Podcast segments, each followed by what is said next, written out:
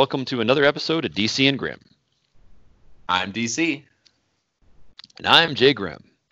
And uh, we are visiting you. Uh, well, actually, no, it won't be the holiday when you listen to this because there's going to be a week difference. But, anyways, uh, special holiday episode. It's just special because it is the holiday. Not we're going to release it differently or anything. But uh, it is Easter. Coming as I like to call it, zo- Easter. Oh, as you like to call it, what? Zombie Jesus Day. Oh, yes. I've heard this described as medically accurate. I've heard. Well, uh, to, to, to bring up some, some literature on the subject, I have a post from 2012 which explains my, my, my stance on Zombie Jesus Day. Would you like to hear it? You're political. This is a very political. I've read this before. Yes, I would like to hear it.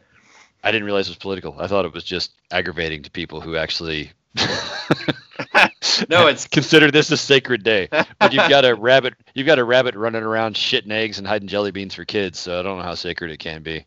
But I know that's just a twisting of Anglo ideas that got involved in the Catholic Church and everything. But I digress. So, to quote Jay Grimm from April 8, April 8th of 2012, Easter, as I understand it. So a long, long time ago, the Romans found Jesus doing his philanthropic gig and said, "Hey, dude, knock off the David Copperfield Act." You're making Caesar look bad, and that shit rolls downhill to us. So then Jesus, being the badass that he was, was like, come at me, bro. So the Romans tacked him up like a Christmas stocking, which is ironic because that's what you do at Christmas, not at Easter, and let him bleed to death and uh, think about what he'd done.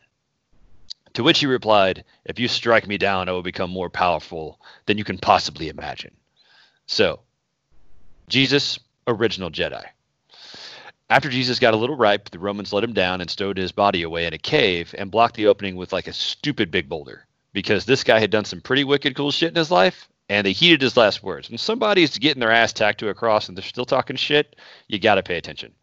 So, what they didn't know was that a magic rabbit lived in that same cave. And man, these Romans had horrible luck because I guess if you crucify the Son of God, you know, karma's going to bite you in the ass. So, anyways, this magic rabbit lays these magic chocolate eggs, and he happened to drop one right in Jesus' mouth, and that jump started his brain. So now Jesus wakes up super pissed off. So Jedi zombie Jesus uses his mind bullet powers to move this giant boulder out of the way, and then just starts laying waste to all non-believers like a like an epic uh, biblical Godzilla, which is fitting because he's in the Bible, so it's cool. Uh, all right, so now we've got we've got Godzilla, Jedi zombie Jesus laying waste to people and everything, and then the Romans are like, oh shit, what can we do? We're running around like batshit crazy fools, and suddenly they find this old wise witch who's dressed all in pastels and is carrying a glowing neon basket full of colored eggs. And she comes at them with this knowledge bomb about the awesome bunny of mysticalness, because the bunny of the cave has many names. She let them know the only way you break the zombie curse of the chocolate egg laying zombie Jesus creating rabbit is that you've got to capture the rabbit and bite off his ears. And that's why to this day, parents will piss off their children by eating the the the ears off their chocolate rabbits. Happy Zombie Jesus Day to everyone. I mean that's that's historically accurate, right? That's like that warmed my heart. I think you were just reading from the Book of Mark. There is what I remember.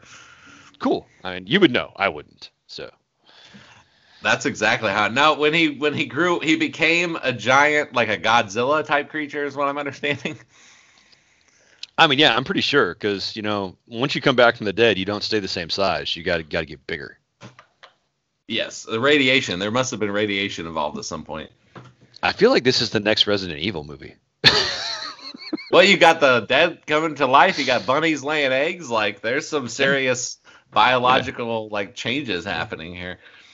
For Yeah. real. But, but this was just a nice segue into something you and I wanted to talk about, and that's uh, the sacrament and rituals in uh, in the Catholic Church. And I think we're going to title this episode "Eating Jesus," because that whole Oh, yeah, I know uh, we're gonna we're either going to gain a lot of fans or lose some from this. Uh, I think we it- simultaneously had that episode title idea, though. I Yeah. remember when we were sitting Yeah. around and we are like, we could talk about that. We were like, eating Jesus. plus, it's going to be a good Twitter tag hashtag Eating Jesus. I, I think that'll go over really well. we can also talk about Easter memories or stuff we feel about Easter. Like, it doesn't have to all be about, you know. Yeah. No, but one thing I've always been curious about was uh, the Last Supper when he does the whole, you know, um, he pours the wine and this is my blood, drink of it, and then gives them uh, the wafer cracker or the saltine or the piece of bread, whatever it may be, and said, "This is my body," or "This is my flesh." Like, was everybody around the table just cool with it? I mean, I'm pretty sure Judas didn't give a fuck because he already had his own thing going. But I mean, you're you are the churchgoer between the two of us. So what's explain to me the whole sacrament thing and how you think Oh. it went down? Oh wow! So this is probably the most serious we ever been on this show. Um, Oh, I don't know. We got deep on magic. Yeah, so that's true. That might that probably is yeah. Some some tears were shed. That that was good. I know I was gonna cry. Uh, so well, the sacrament thing. Okay, so in the Catholic Church, okay, and in many other churches, they have what's called communion. Okay, which is where everyone comes together and they drink, um, well, wine, or if you're in another church, like grape juice, and you eat. I definitely uh, I definitely want the wine church. The wine, yeah. yeah, man. I think you're technically in the. Aren't you technically Catholic? Weren't you baptized as a baby? Uh, I think I got drafted but never played. Yeah. Drafted. I love that. No, a- it, it is something. It is something I do mean to get uh, involved in. I, I want my children to have a good relationship with God, and I need to improve mine if that's going to happen. So, Well, same here, my friend. But I, uh, so the I, you know, so the reason you do that is because at the Last Supper, uh, you know, the night before Jesus was taken away, or the night that Jesus was taken away to be put to death, um, he uh, broke bread with his disciples and said, "This is my body." And he poured out wine, and he and they shared a dinner of bread and wine, which sounds a lot like um, any dinner I would have in college. But so they're hanging out, and and and they and no, it, he- it sounds like you're waiting for your food at Olive Garden, is what it sounds like. Yeah, that's it. They always say appetizers are the best part. but, but the Christian tradition is that when he had this, it was a Passover. It was a Jewish um, a Jewish holiday. When he broke the bread and said, "This is my body," and when he poured the wine and said, "This is my blood," he was being serious and he meant what he said. So, the um, Christian tradition of communion that's done at every mass is that the priest will bless. Um, really, it's different than they bless this bread and they bless this wine, and the um, in the um, while doing that, the bread actually becomes the body of Jesus, and the wine actually becomes the blood of Jesus. And that's a, a semi, you know, nowadays that's a semi controversial thing. You know, a lot of people are in churches that don't believe that, but that was pretty much what every single Christian believed up through about 300 years ago. And so, uh, you know, I know a lot of people in America that we go to Protestant churches and stuff, and it's all supposed to be a symbol or a memorial. But um, for the vast majority of Christianity, that's it has been um, a statement of the faith and a sacrament that you know you are literally consuming Jesus in these two, in the bread and the wine, and that um, you know you're obviously there's different rules around that and like when it becomes Jesus and who can actually consume it and all this stuff. But that was the Christian faith for undisputedly for um, you know about after until after Columbus discovered America. That was the belief. So and it's still the belief probably for the majority it's still the belief for every orthodox person for every catholic a lot of people don't know that episcopalians or anglicans believe that uh, lutherans believe that so even some protestants still believe that but that is the christian faith that a lot of people don't talk about That's amazing how how ritual just grabs hold and just continues, just unquestionably for years upon years and centuries and, and millennia. Yeah. well that's kind of that's kind of the beauty of it though is you know Mhm. if it's not that it's grounded in something it's grounded in an actual ritual that everyone agrees happens and then over time some people have had different interpretations of it but you know for the majority of human history um, for the majority of christian history like it's it's a ritual for a reason it's because you're you're following what you know your teacher said you're you're actually believing what he said and stuff so Yeah, that's why we do. Well, uh, my, my daughter still does the Pledge of Allegiance back when they had school. Now that that's not a thing anymore. So now we've got our own ritual of starting off in the morning. And I don't know, maybe we should throw the Pledge of Allegiance back in. That'd be interesting standing in our kitchen in our pajamas just saying the Pledge of Allegiance. do you have a flag in your kitchen? We should get a flag in your kitchen so you can do the That pledge. needs to happen. Yeah, that needs to happen. I know. I think Yeah. that's funny though, but I think I think the Pledge of Allegiance really is symbolic though. Like I don't know, and that's Mm-hmm. just kind of the idea of what a sacrament is too. Like you know, in some ways, the Pledge of Allegiance is more symbolic. So it's like you can either do it or not, and it really is more about um, showing an outward sign that you're part of a community. But the whole point of a sacrament is that it's a ritual that does what it says. So it's not just about doing the thing to be part of this group. It's about you literally are consuming Jesus, and that helps you. It helps edify you, and it helps um, it helps your life. It helps make your life better because you're participating in the body of Christ in a very special, unique way that no other you know religion can offer you.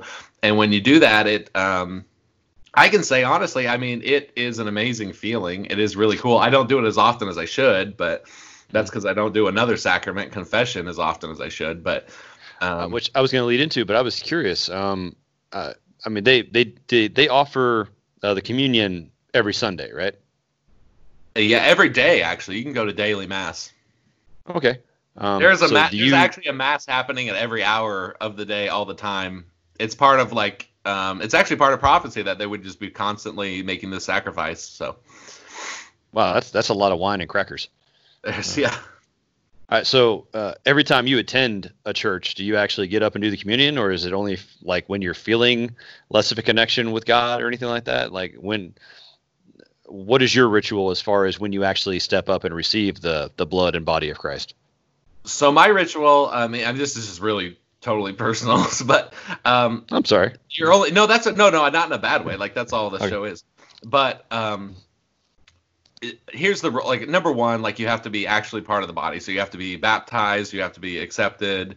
Um, you know, usually through um, first communion or an anointment.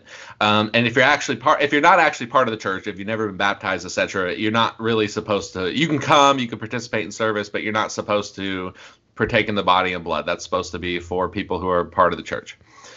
Um, now, on top of that, and this is scriptural, Paul talks about it. You're not really supposed to take communion unless you're basically in good standing. Okay, so you have to be repentant, you have to be following the rules. So, like, if you just um, woke up from a cocaine bender and like, like threw a dead hooker in the back of your trunk, you're really if like like every good Christian does. Yeah. Right, exactly. You know, from time to time, everything in moderation. But if like if that be Yes. if that Definitely take your hookers and blow in moderation. That's that's important. exactly. Uh, if you happen to show up to church that day, um, you're really you're not supposed to take communion, and it's not just a rule. The what it's taught in the Bible is that if you take if you literally consume the blood and body of Jesus when you're in that type of state, you will not only not help yourself, it'll actually be the opposite. You'll actually bring further condemnation down on yourself because it's like you're inviting God because the whole point of Jesus dying was to save us for our sins, right? So Yeah. Uh, by when you're in good standing and you're doing all this stuff and you take it like it helps you, it edifies you, it makes you um, stronger, it makes you do you know do better, it makes you more able to do the things you want to do, and it makes you not want to do the things you don't want to do. Now, if you come and you take it dishonestly and you say I'm just going to take this, it does the opposite. It basically it's like you're inviting God's wrath like into your life because you're inviting this most kind of sacred, most intimate uh, way that you can commune with God into your life while you know damn well that you're not, you know, really into Whoa. that. You see what I'm saying? This so is enlightening. This this feels like a horror movie script that could happen. Like you you Yeah. arrive at the temple and you take the sacred thing without actually being pure of heart, so now you're cursed. that's right, and it's really it's really very similar like the Old Testament with like the Ark of the Covenant. I was How, going to say it- this is this is some dark Old Testament shit. Yeah. It is the same though, but that's the same as a lot of the stuff in the New Testament. When you get into like Orthodox or Catholic Christianity, you realize that all those things in the Old Testament were shadows of what came to be in the New Testament. So the rules really have not changed. Like you really should not be messing around, showing up, saying that you want to eat God when you know dang well that God wants to like pour out this, you know, wrath on you. So I personally, yeah I'd say definitely showing up and saying you wanted to eat God is a bold move in the first place. it's a bold move, right? Unless you're Yeah, really yeah. trying. So and so I personally I don't take communion unless I've almost immediately went to confession or I know that since the last time I went to confession I haven't committed any mortal sins. So I How really often does, how often does that happen? not as often as it should, my friend. I'm not going to get into the specifics, but I will I will say but yeah. but the ritual is in place for you though. You you have the confession, which has always been a an interesting idea to me. I know a lot of comedians made fun for it, made fun of it because you know it's like, well, Catholicism is great because you get to go do whatever the hell you want, and then show up on Sunday and say you're sorry for it and you're completely forgiven. But that's that's not how it works. You're supposed to have the want for forgiveness in your heart, the desire to be pure. It's not just a it's not just a show up on Sunday and get a clean slate thing. It's it's not how it works. no, but, you know, exactly. We touched on this in the therapy issue or uh, episode that I that I hope uh, everybody gets to enjoy before this one comes out.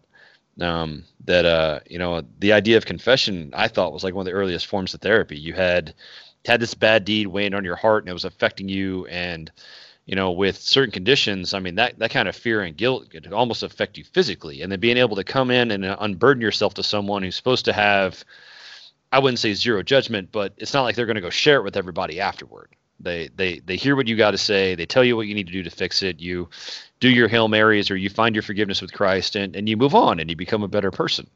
Right. Uh, that that is a very appealing ideal. I mean, um, I'm I'm missing going to see my therapist right now because of this quarantine stuff. I could do the I could do the over the internet e health thing, but that just doesn't. I don't know. The the being in the private room with her in person became my ritual, and uh, I'm missing that right now.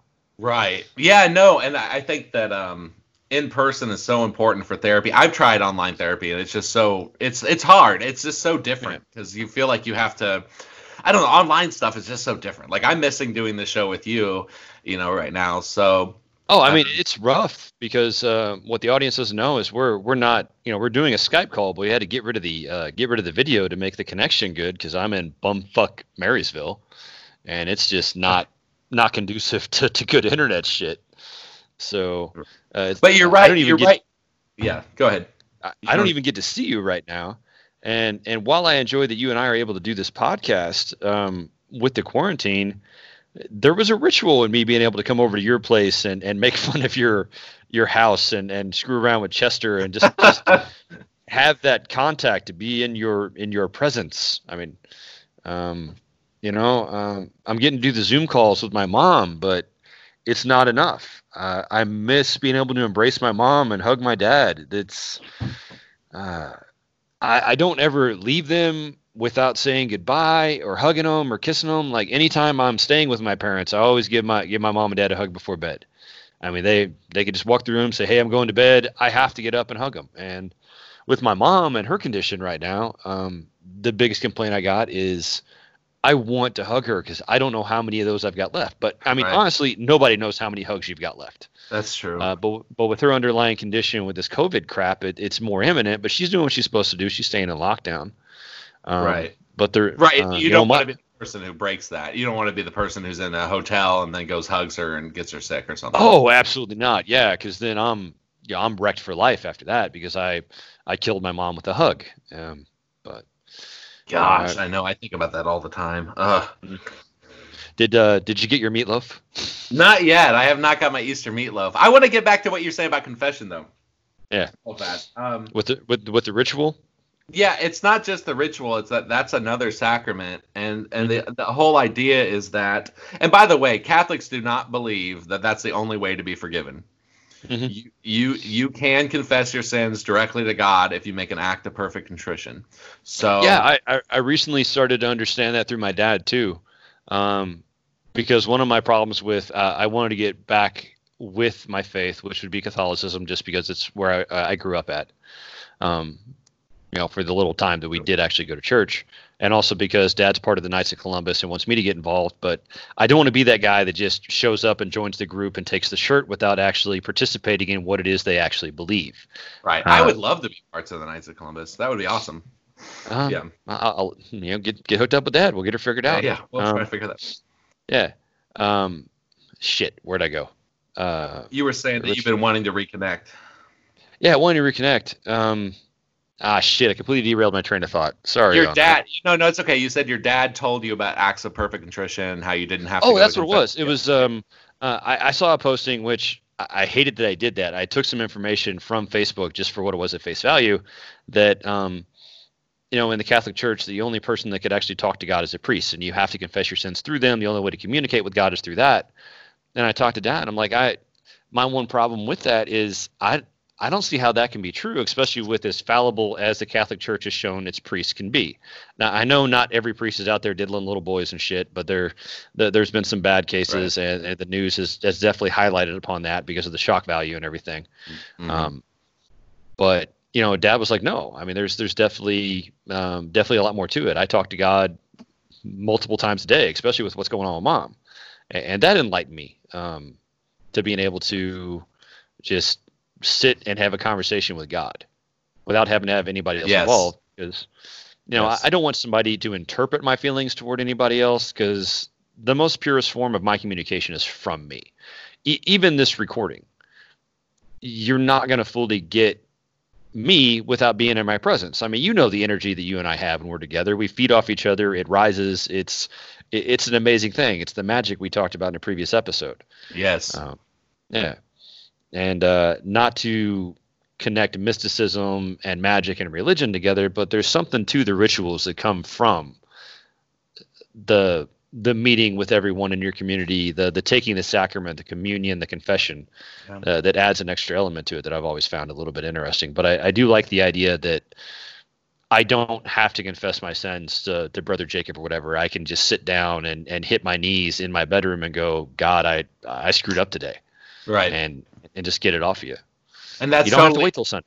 No, you don't. And that and I almost feel like the idea that um, only the priest can talk to God. That's not. That's never been a Catholic idea. That's a that's a Protestant um, almost slander against the church because um, it's never been that way. There's, it's always been taught that an act of perfect contrition. You know, if you're really sorry, and an act of perfect contrition just means that you're not just sorry because you're scared of hell. It means you're sorry for the people you've hurt, and you're sorry that you've hurt God. And if that is true in your heart, you can speak to God, and also you can speak to God all day, every day. Like He's there for you. Like, um, but the the reasons for confession aren't to separate you from God. The reasons for confession are actually to be another means to get closer to God. Mhm. So, um, are you familiar with apostolic succession? Based on no. So, well, no, no, that's fine. That's fine. I'm like I'm like I'm trying to put those two words together. I'm trying to find just a literal definition. I got nothing. Yeah. No, I get it. So here's here's why actually confession is, is the exact opposite of what most people think it is, because the idea of a priest is that that priest must be ordained by another bishop, and that bishop must have been ordained at some point by another bishop. And those lines, and you can actually go to the Vatican, and they have a document that shows how every single priest goes all the way back to one of the original disciples of Christ Whoa. got their commission from Jesus Christ himself. And Jesus, when he told Peter, you know, you are my rock, and upon my rock I'll build this church. And he gave Peter the keys to um, heaven. And he told Peter, what you bind on earth will be loosened in heaven. What you loosen, you know, what you bind on earth will be bound in heaven. What you loosen on earth will be loosened in heaven. He was giving these people the supernatural authority through the help of the Holy Spirit to do the work that he had done on earth. So the idea of apostolic uh, succession is that when a new priest is ordained, no matter how many thousands of years down we are now, they are given those keys to bind and loosen what's going on in heaven. So when you confess to a priest, it, it actually doesn't even matter if that priest in his personal life is the most evil person on earth. If he has been ordained, when he says the words you are forgiven when you go through the when you go through the sacrament of confession you are forgiven and that comes straight from jesus himself down through the chain. So it's it's like a power that they are basically given whether or not they're alcoholics or child molesters or murderers it, it doesn't matter. As long as they are are truly ordained and they're operating within the church and you do confession correctly and you are contrite in your own heart you can be assured no matter what's going on in that priest's life, no matter what's going on in your life, if you tell it to them and you're truly sorry, um, you can be assured that when they say, You are forgiven, my son, you are forgiven. And so it's not about them having an extra power over you, even though they really do actually have an extra power over you. whether or not they you know are living up to it. Um, it's about assurance.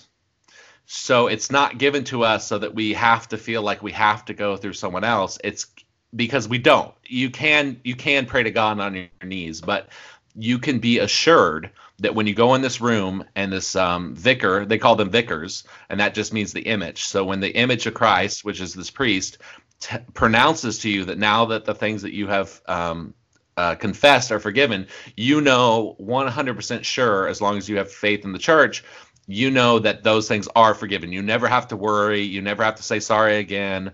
You know that it's it's done. And so it's not given to you for lack of assurance or to think that you're less because all those other options are available. It's given as the best option because you know if you go to a person who's been ordained down through the apostles and they say you are forgiven, you know Jesus gave them that power and you know that you're more closely communicating with Christ at that point than you might necessarily be doing in your own like kind of mixed up head at the moment if you're upset or you know whatever. So it's really to do the opposite of making you feel apart. It's to give you another human being, just like the people in the Bible who grabbed on Christ's hemlocks and you know, grabbed on his clothes and said, "Please forgive me," and they saw another human being turn around and say, "You are forgiven." Like that's what it's for. It's so that you get the best. You get another human being who you know has that um, that um, pedigree, I guess, if you will, telling you you're forgiven, and and at, because it's a sacrament, when they pronounce that, it is true they are pronouncing that is true with the power of Jesus. So the sac the sacrament of confession is pretty much the exact opposite of what most people think it is. It's really meant to bring you closer and and make you give you more access to God than you you know than you think. I know that's I a absolutely no, I absolutely love this podcast. This it's amazing how many times this goes somewhere I never expected, and and I'm in uh, enlightened or changed by the experience when we do it. This, yeah, uh, that's that's amazing. Um, now yes. with the uh, like with the uh, you said a, a pop apostolistic uh, succession. Is that what? You... you just ruined it in my own brain. Ap- apostolic. But you're right. Apostolic. You're saying, yeah, saying, it wrong, but you're spelling it correctly in your okay. own words. apostolic succession. Now, apostolic. um, I know I know there's not going to be blood ties this far this far back, but uh, and you probably don't even know the answer to this. Uh, it's just my my mind is turning now. Um, after that happened, we're like the next level of priests where they actually to have blood ties to the actual apostles, or no, it's not about blood ties. No, no, we've been okay. adopted. We've been adopted. It's not about like the Jewish blood or anything like that anymore. Like basically. Okay if you go through the rituals, if you're part of the community, they can ordain you. That's another. That's another. Um, um, shoot. Why am I? Why is my mind blanking on the most basic word? Because uh, I, because I mispronounced the last sac- one for you. yeah, sacrament. Or uh, uh, when a priest ordains another priest, that's a sacrament. So when a priest tells another priest, "You are a priest," that is what really happens, and now you have two priests. But that power all goes back to the original source, which is God, which was Jesus. Who, who, by the way, before you know, before Jesus, we had shades of this, but you never had human beings walking around with like the power to you know make this stuff all happen. Like he basically brought it down to a human element. And so that's what the church is. It's like human beings are now able to war against evil on earth and to bring about charity and and a real change of heart with the holy spirit and stuff that never existed you know before he came. Hmm. So but the apostolic Dude, succession is, is about a priest who's been duly ordained ordaining another priest. That's what that is Man, the the more I learn about this stuff, the more it feels like an OG sci-fi novel I need to read. For real, man. I mean, it really. It's just, yeah, yeah, yeah, people coming back from the grave, giving each other powers, and and being able to cleanse sins and fight evil on Earth. I mean, this sounds like an epic Hollywood blockbuster that should have come out this year had not the virus shut shit down. I know. I one of the best yeah. things. There's actually an atheist podcaster who I love listening to, and he calls mm-hmm. himself the Bible Answer Man. And don't don't get into his theories because his theories are kind of crackpot. But he has these great things, and he says one thing that he would like to do one day is make a movie that is a book of revelations but you take everything literally. So like so it'd be like a godzilla movie where like this thing with seven horns and wings like walks out of the ocean and then like an army of angels. And he's like why has no one made that movie? He's like it's right there. The yeah. dead rising from the grave rivers of blood. Yeah. Yeah. Yeah. Hmm. But I guess the, the main point the main point is that um and this is why I converted. I, I only converted um, literally a year ago. Today is when I became a Catholic. Mhm. So I've only been a Catholic for one year. And of course I was an RCIA before that. Um, only Well, one happy year. rebirthday. Well, thanks, I guess. I can't even I can't even go back Yeah. to my birthday party. Um, but Yeah. the thing that converted me was I I had always been a Christian in like name only kind of, and I would hop around to churches and I would more or less say, yeah, I believe Jesus is cool, like. I pretty much more or less get what's in the Bible. Like he died for our sins, and then the preacher says, "Well, all you got to do is believe that." And then there'd be all these challenges to it, like, well, you know, like the devil believes God exists, like that doesn't make you good. And, you know, like how can it be that if you just say these words, you're saved, but you're not doing anything good? And then there's all these stuff in the Bible that says, like, like, you know, you're not saved through words, you're saved through like good works. And it just, none of it ever made any sense to me as a Protestant. So I always kind of maintained like nominally Christian, and I could never answer any of these, you know, doubts and stuff about, you know, what's going on and it then but i'm like well how can i believe in this thing if there's all these doubts and i will say the minute and the farther you get into catholic theology and like what the the church that existed 2000 years ago still teaches today the more you realize you can be more firm in the belief that jesus is saving me because there's actually answers for all these things. It's you know it's not about I just say these words and I show up here and I have this feeling and then somehow I'm safe. Like you have real assurances, you have real historical stuff, and a lot of the stuff in the Bible that doesn't make sense to people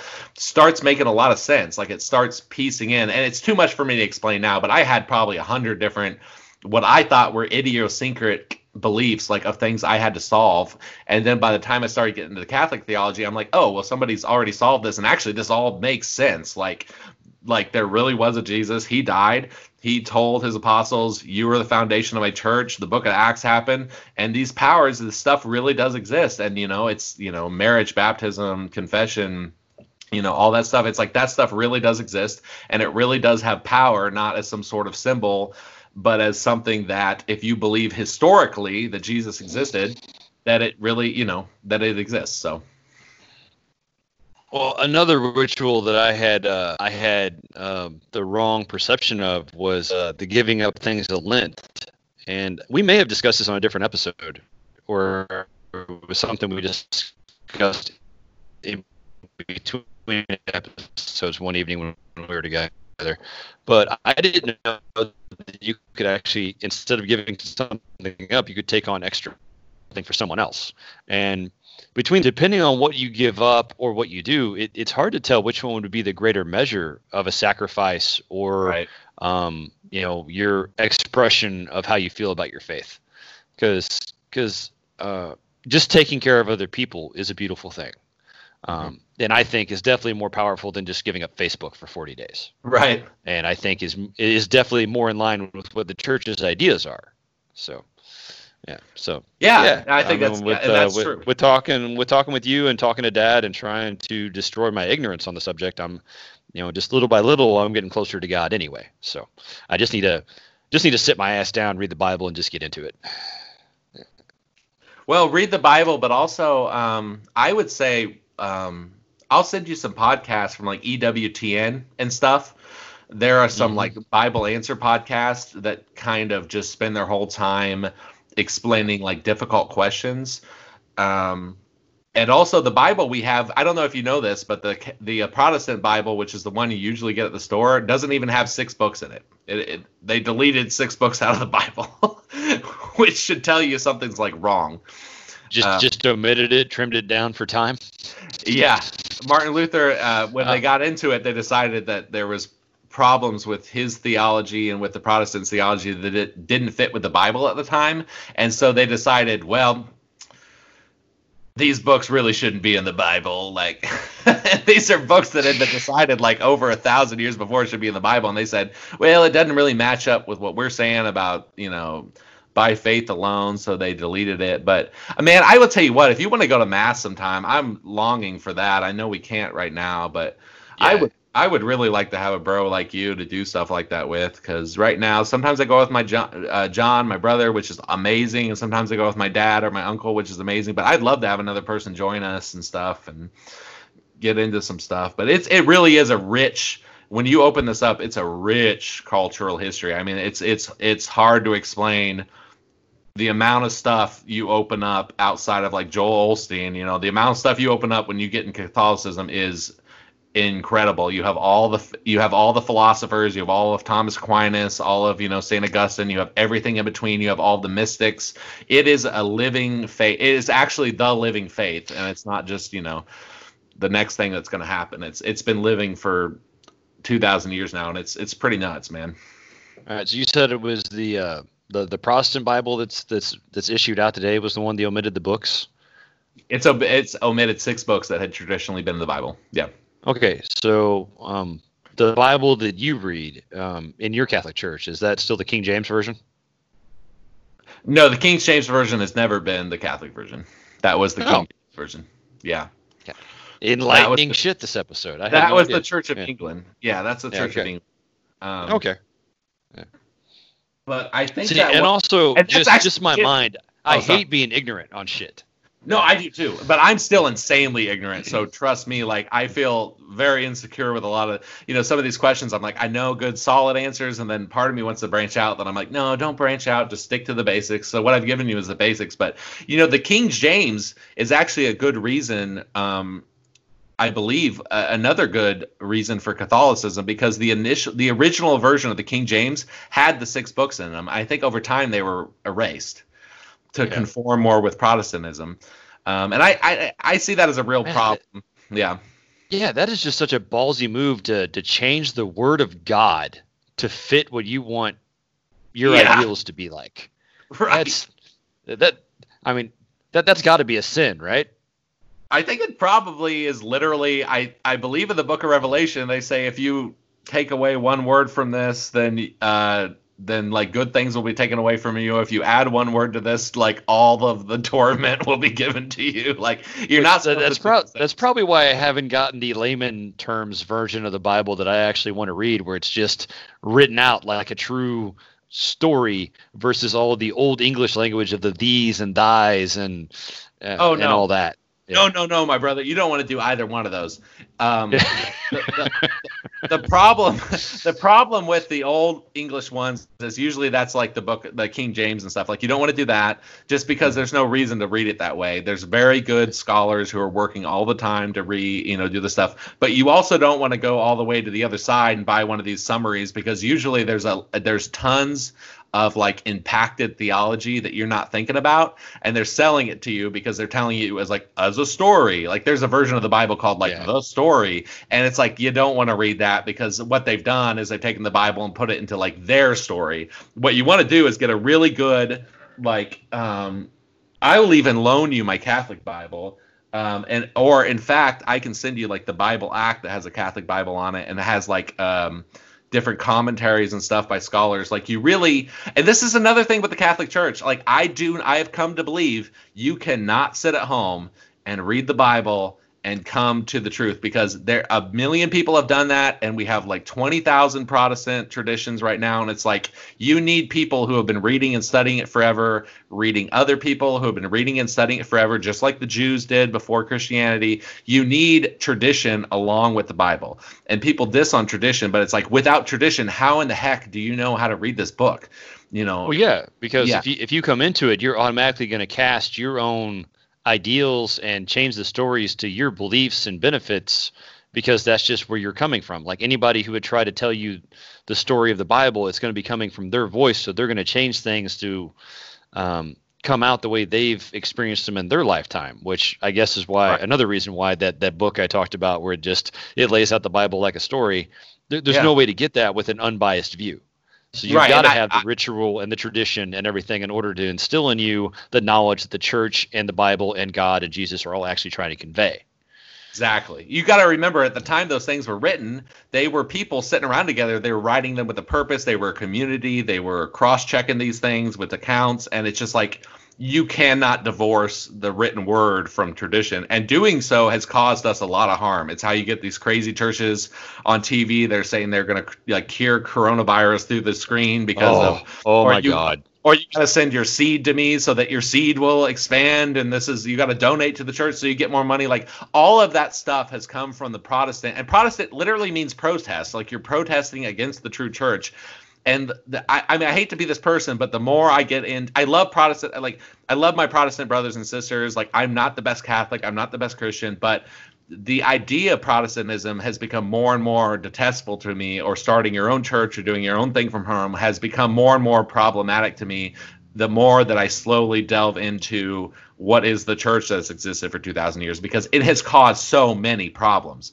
It has caused just all this like wealth gospel. It's caused all this crazy faith healing. It's caused people to think they can do whatever they want and then say, I'm sorry. And it's exactly the opposite of all the stuff they talk about the Catholic Church. Like they say, you know, I'll get into that another time, but it just, it really gets me going sometimes when people start, you know, attacking what is the actual tradition that has been through scholars and mystics and you know all these prophets and stuff over time and they say well no this guy on tv who has a, a rap choir behind him he's the one who read it at home and he really gets it. It's like oh man i just i just you know that's the reason why i was only in a christian in name only for so long because i'm like there's something true about this but i just can't sign up for this you know Yeah, yeah. Forty minutes into a forty minute, typically forty minute podcast is not the time to get you riled up. But I'm, Yeah. I'm a little glad. I'm a little glad we're not doing video right now because if you had seen the face I made when you talked about the church that asked you to send them your seed, like That's you're talking about this. You're talking about what I'm thinking about, right? Like they no no no you- no it's money it's money Oh, okay. Never, never. Whoa. All right. I was like, because in order to get the seed out, you're asking technically for them to commit a sin. I'm just curious where this church is getting off. See, not, no, not to, not, to make it another sexual innuendo, but seed, seed giving is like a common Oh. thing for like televangelists to mean like Oh, yeah. prosperity. So if you Yeah, send up it's- ten it's- bucks, you're gonna get a hundred, that type of thing. yeah, it, it's obvious that Jay Grimm needs Jesus because you said seed, and I automatically assumed it was sperm. Yeah. Hey, Grim, Mm. send me your seed. Yeah.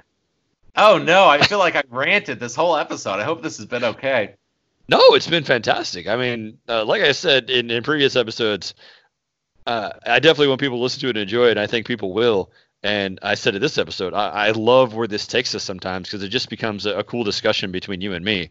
And uh, th- there's been some enlightening. There's been some questions I, I feel like I've got to go and ask, and I've, I've thoroughly enjoyed the conversation. So, and I hope everybody else has. Um, and if you have, please uh, please stop by our Facebook page. Uh, we are at DC and Grim at Facebook. Uh, I put too many ats in that. Um, you can check us out on Twitter at DC and Grim.